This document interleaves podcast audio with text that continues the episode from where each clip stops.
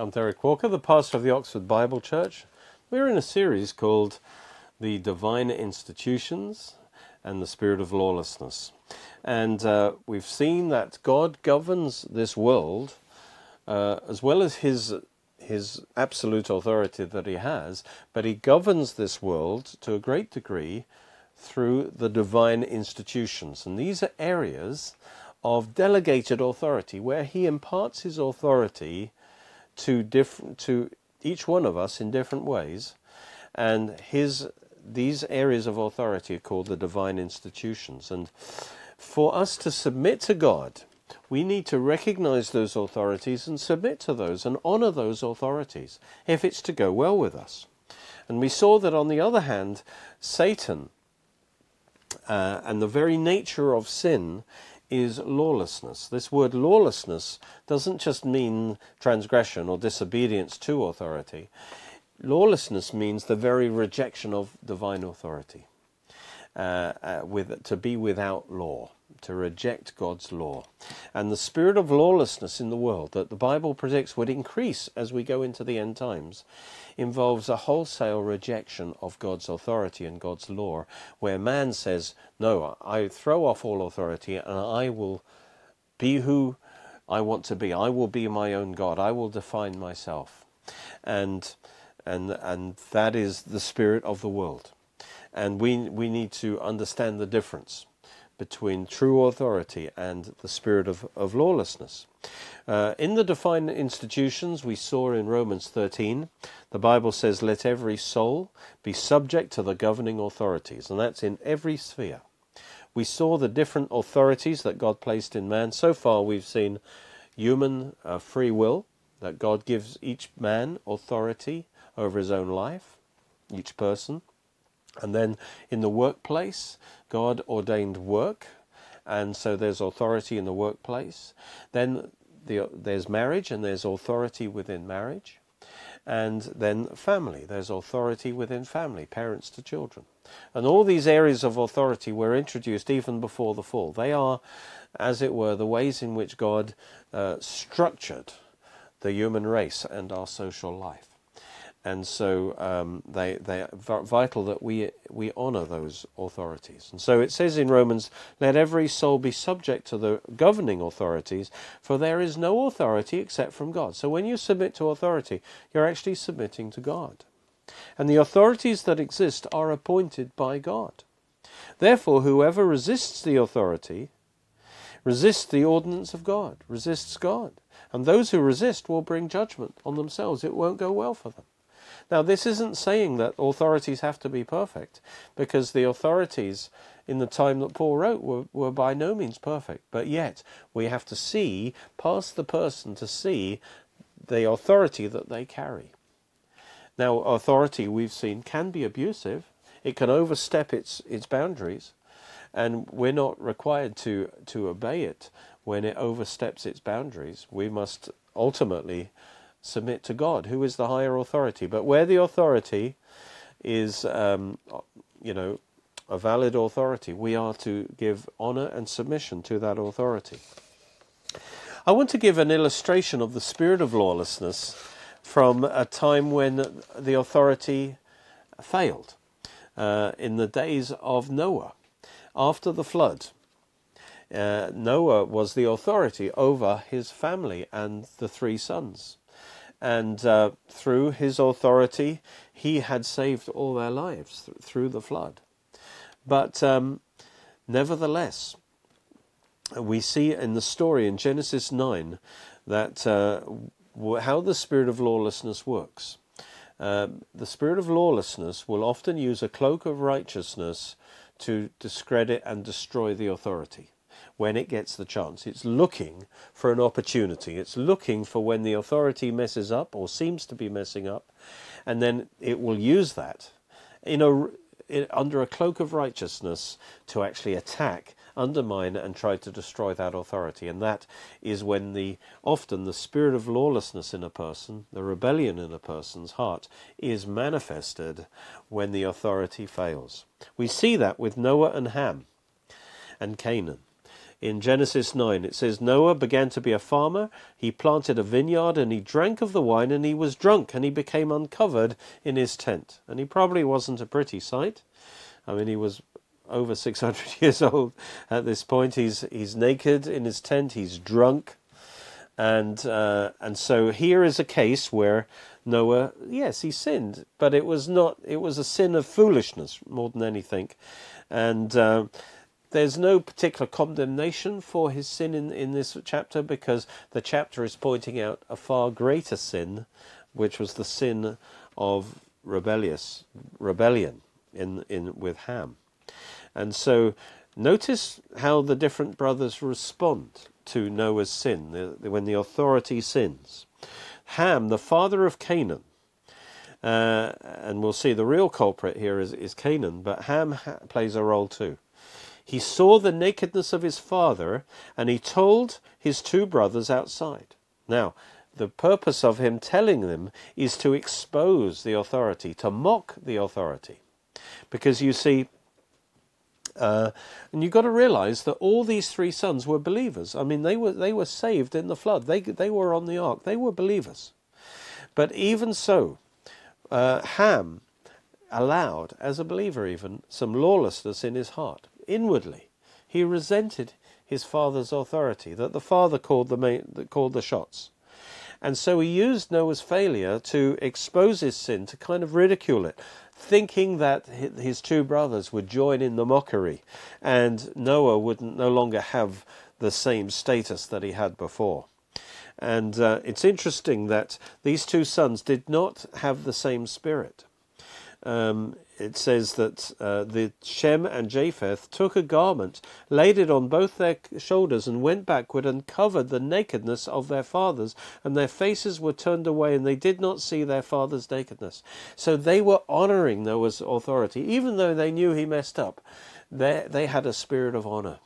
And, and, and that showed that they had the right relationship to his authority, uh, despite his sin.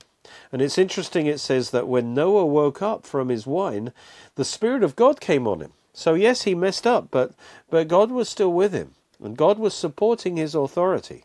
And God actually then uh, released power through Noah's authority because Noah prophesied. And he gave a prophecy actually against Canaan, which is interesting, not against Ham, but against Canaan.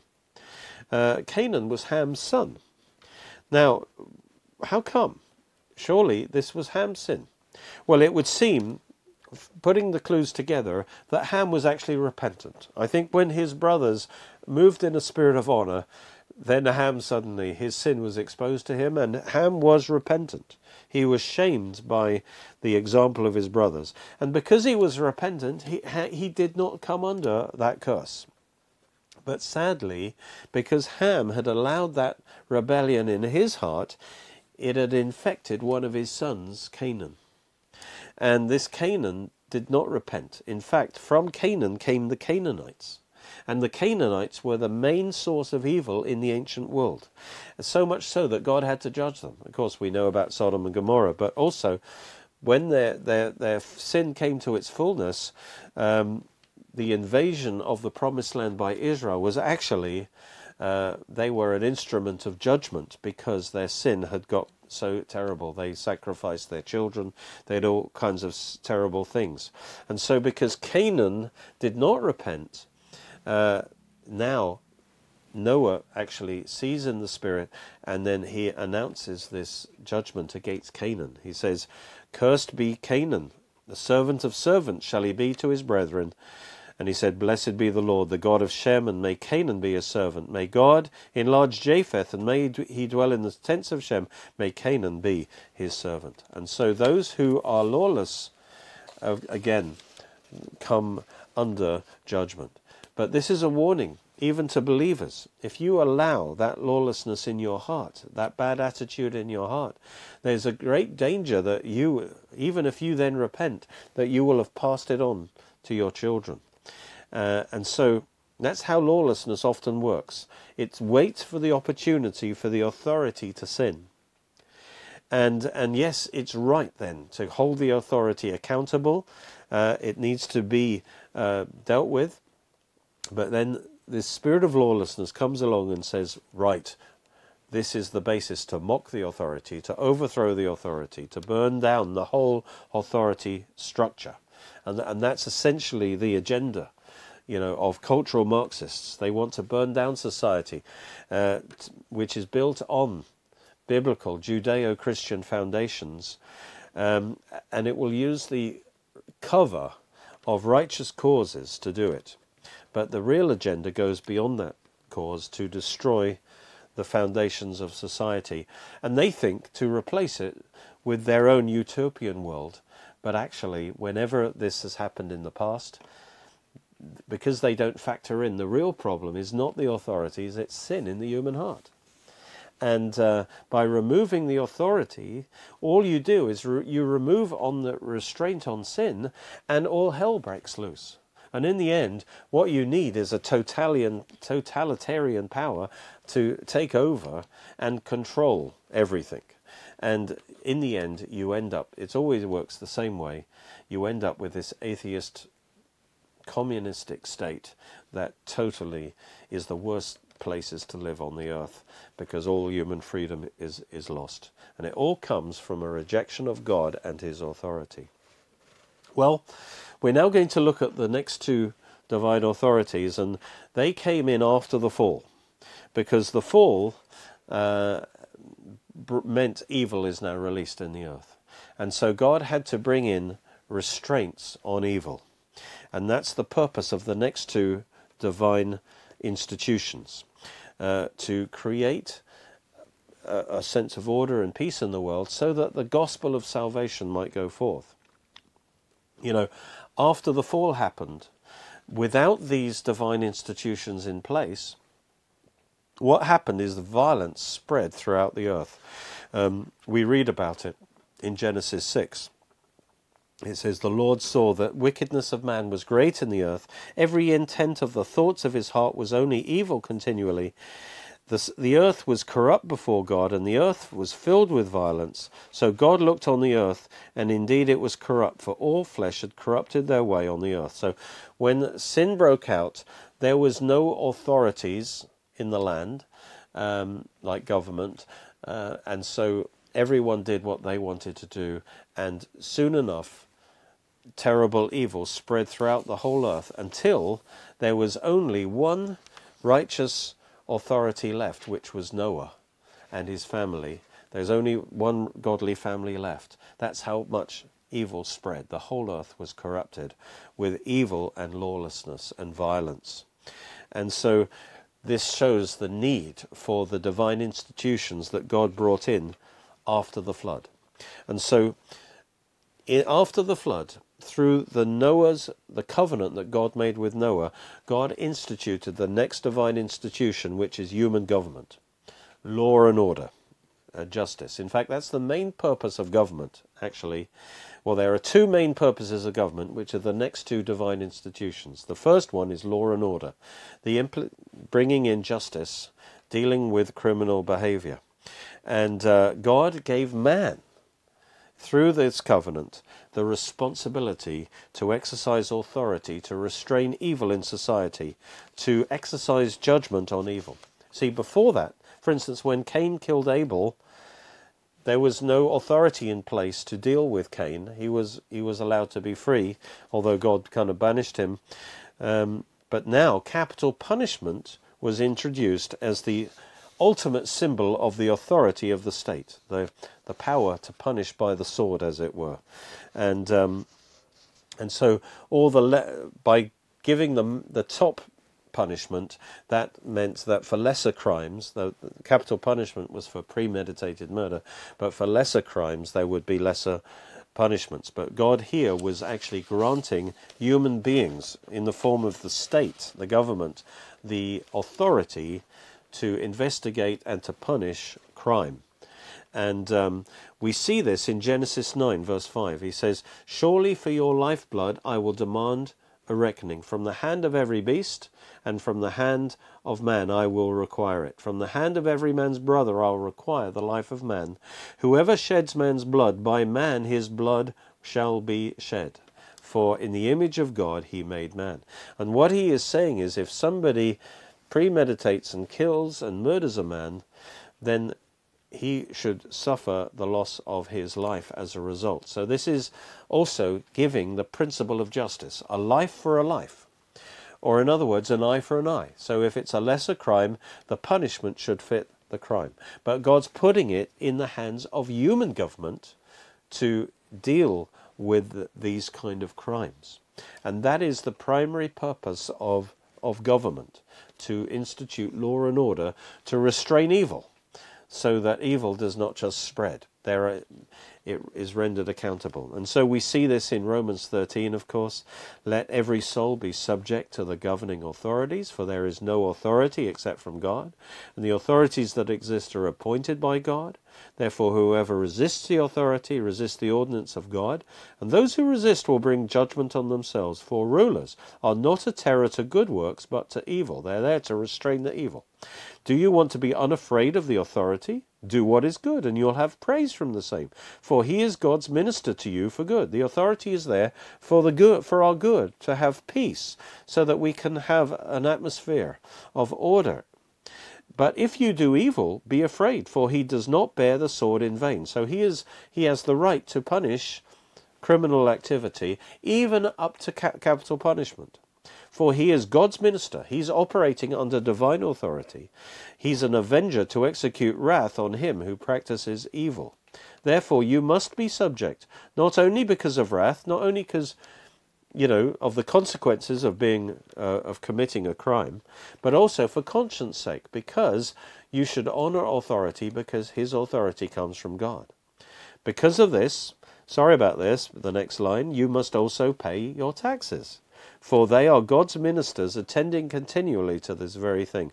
Render therefore to all their due taxes, to whom taxes are due, customs, to whom customs are due, fear to whom fear, honour to whom honour. And so it's very clear that he says submit to the this is the divine institution of human government. It may be unbelievers who are in authority, in the police, the judges, and so on, but yet God, God has given them authority, and we must honour that. Peter says the same submit yourselves to every ordinance of man for the Lord's sake. In other words, when you're submitting to them, you're submitting to the Lord.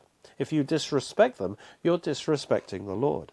Whether to the king as supreme, he says, or governors, uh, as to those who are sent by him for the punishment of evildoers and for the praise of those who do good. So, true authorities should reward those who do good, but also punish the evil. For this is the will of God, but by doing good you may put to silence the, the ignorance of foolish men. As free, yet not using liberty as a cloak for vice, but as bondservants of God. You're submitted to God. And that's why you submit to the authorities. It says, honor all people. That's the first divine institution. Every person has free will. Honor them as Honor the authority they have over their own life. Love the brotherhood. That's the seventh divine institution. That's the church. Give special honor to the brothers and sisters in Christ. Fear God. He's the ultimate source of all authority. Honor the king, he says. And that's the divine authority institution number five, the, the government. And so this is very important in your submission to God. Now, of course, if authorities tell you to do something, that contradicts the word of God, you must obey the higher authority, which is God. Uh, you know, Peter says when they are told to stop preaching in the name of Jesus, he says we ought to obey God rather than men. In other words, he's saying you're exceeding your the bounds of your authority uh, by telling us to do this wrong thing, so we won't obey you. But they still submitted to them as authorities, and they, they took the punishment of those authorities and they committed themselves to God. So they still honored the authorities, but they didn't necessarily obey the authorities if they were telling them to do something wrong. And so we, um, we, we need to understand the, that there is authorities in the land. The spirit of lawlessness uh, seeks to destroy those authorities. But those authorities, whether they're the police, the judges, whatever, though they may fail, fail sometimes and sin sometimes, they need to be held to account. but lawlessness tries to actually destroy those authorities, and that is an, a worse evil. The sixth divine institution is the nation state or, or nationalism. And uh, this is also necessary to bring stability and restrain the spread of evil. And um, in Genesis 10 and 11 is where this is instituted, particularly Deuteronomy 32:8 talks about God dividing the world into different nations uh, and setting the boundaries of the peoples.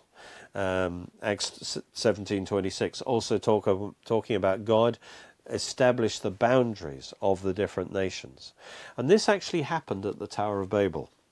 Um, because Satan's plan, although there was human government was instituted, Satan's tried to use that because he tried to bring in a one world government at the Tower of Babel. Uh, it says in Genesis 11 that the whole world had one language and one speech, and as they journeyed from the east, they found a plain in the land of Shinar, and they dwelt there. Now remember, God told man uh, Noah to to spread out and fill the earth, but man had a different, and that required them to split into different nations. But actually, man had a different idea. Let's set up a one world government. Sounds good. All man united under one leader. And they said, Come, let us make bricks and bake them thoroughly. And, um, and it says, Let's build for ourselves a city and a tower whose top is to the heavens, Babylon. And uh, this become the symbol now for the one world government and it says, Let's make a name for ourselves, lest be, we be scattered over the face of the whole earth. This is a rebellion against God, who wanted them to scatter over the earth into different nations, but they now want to make themselves powerful. And as a result, God could not let this stand because it, it was a rebellion. God came down to see the city and the tower, and he said, Look, the, the people are one, they all have one language, uh, and if this is what they begin to do, now nothing they propose to do will be withheld from them. And so God announces his judgment. Let us go down there and confuse their language, that they do not understand each other's speech. And the Lord therefore scattered them abroad from there over the face of the whole earth, and they ceased building the city. Its name is called Babel, because God's confused the language of them. And so, what God was actually doing here, this was Satan's attempt to bring mankind under one ruler, Nimrod, who is a picture of the Antichrist. Because if he can get a totalitarian one world government under one man, uh, he can force all all the men, subjugate all men, and cut them off from God, um, and and require their worship uh, of that one religion and that one man, and then uh, renounce all the knowledge of God. And that way, Satan will will bring in his total control over humanity. And so, although it might be a good idea, you might think, for there to be a one world government, uh, it's it cannot be put into the hands of sinful man. It never works because man is a sinner and power corrupts. Absolute power corrupts absolutely. And so an evil man taking over would then mean evil takes over the whole world. And so God restrains evil by dividing the world into different nations. And so if evil takes over one nation, a dictator takes over one nation, it's limited to that nation. So it's like a brake is put on um, on what's going on. Now, one day, God will have a one world government, uh, but it will be under Jesus Christ, who is sinless and therefore worthy to rule over the whole earth. But now, what is happening is Satan wants to destroy the divine institution of the nation state. He wants to destroy nationalism. He wants to make nationalism into a dirty word because he wants to destroy the nation state. He wants to destroy borders, to create a one world government. And, and we see in the tribulation that's what he'll do. And for three and a half years, under the Antichrist, there will be this one world government. And it will be the worst, the most evil, and the worst time ever because all free freedom will be crushed.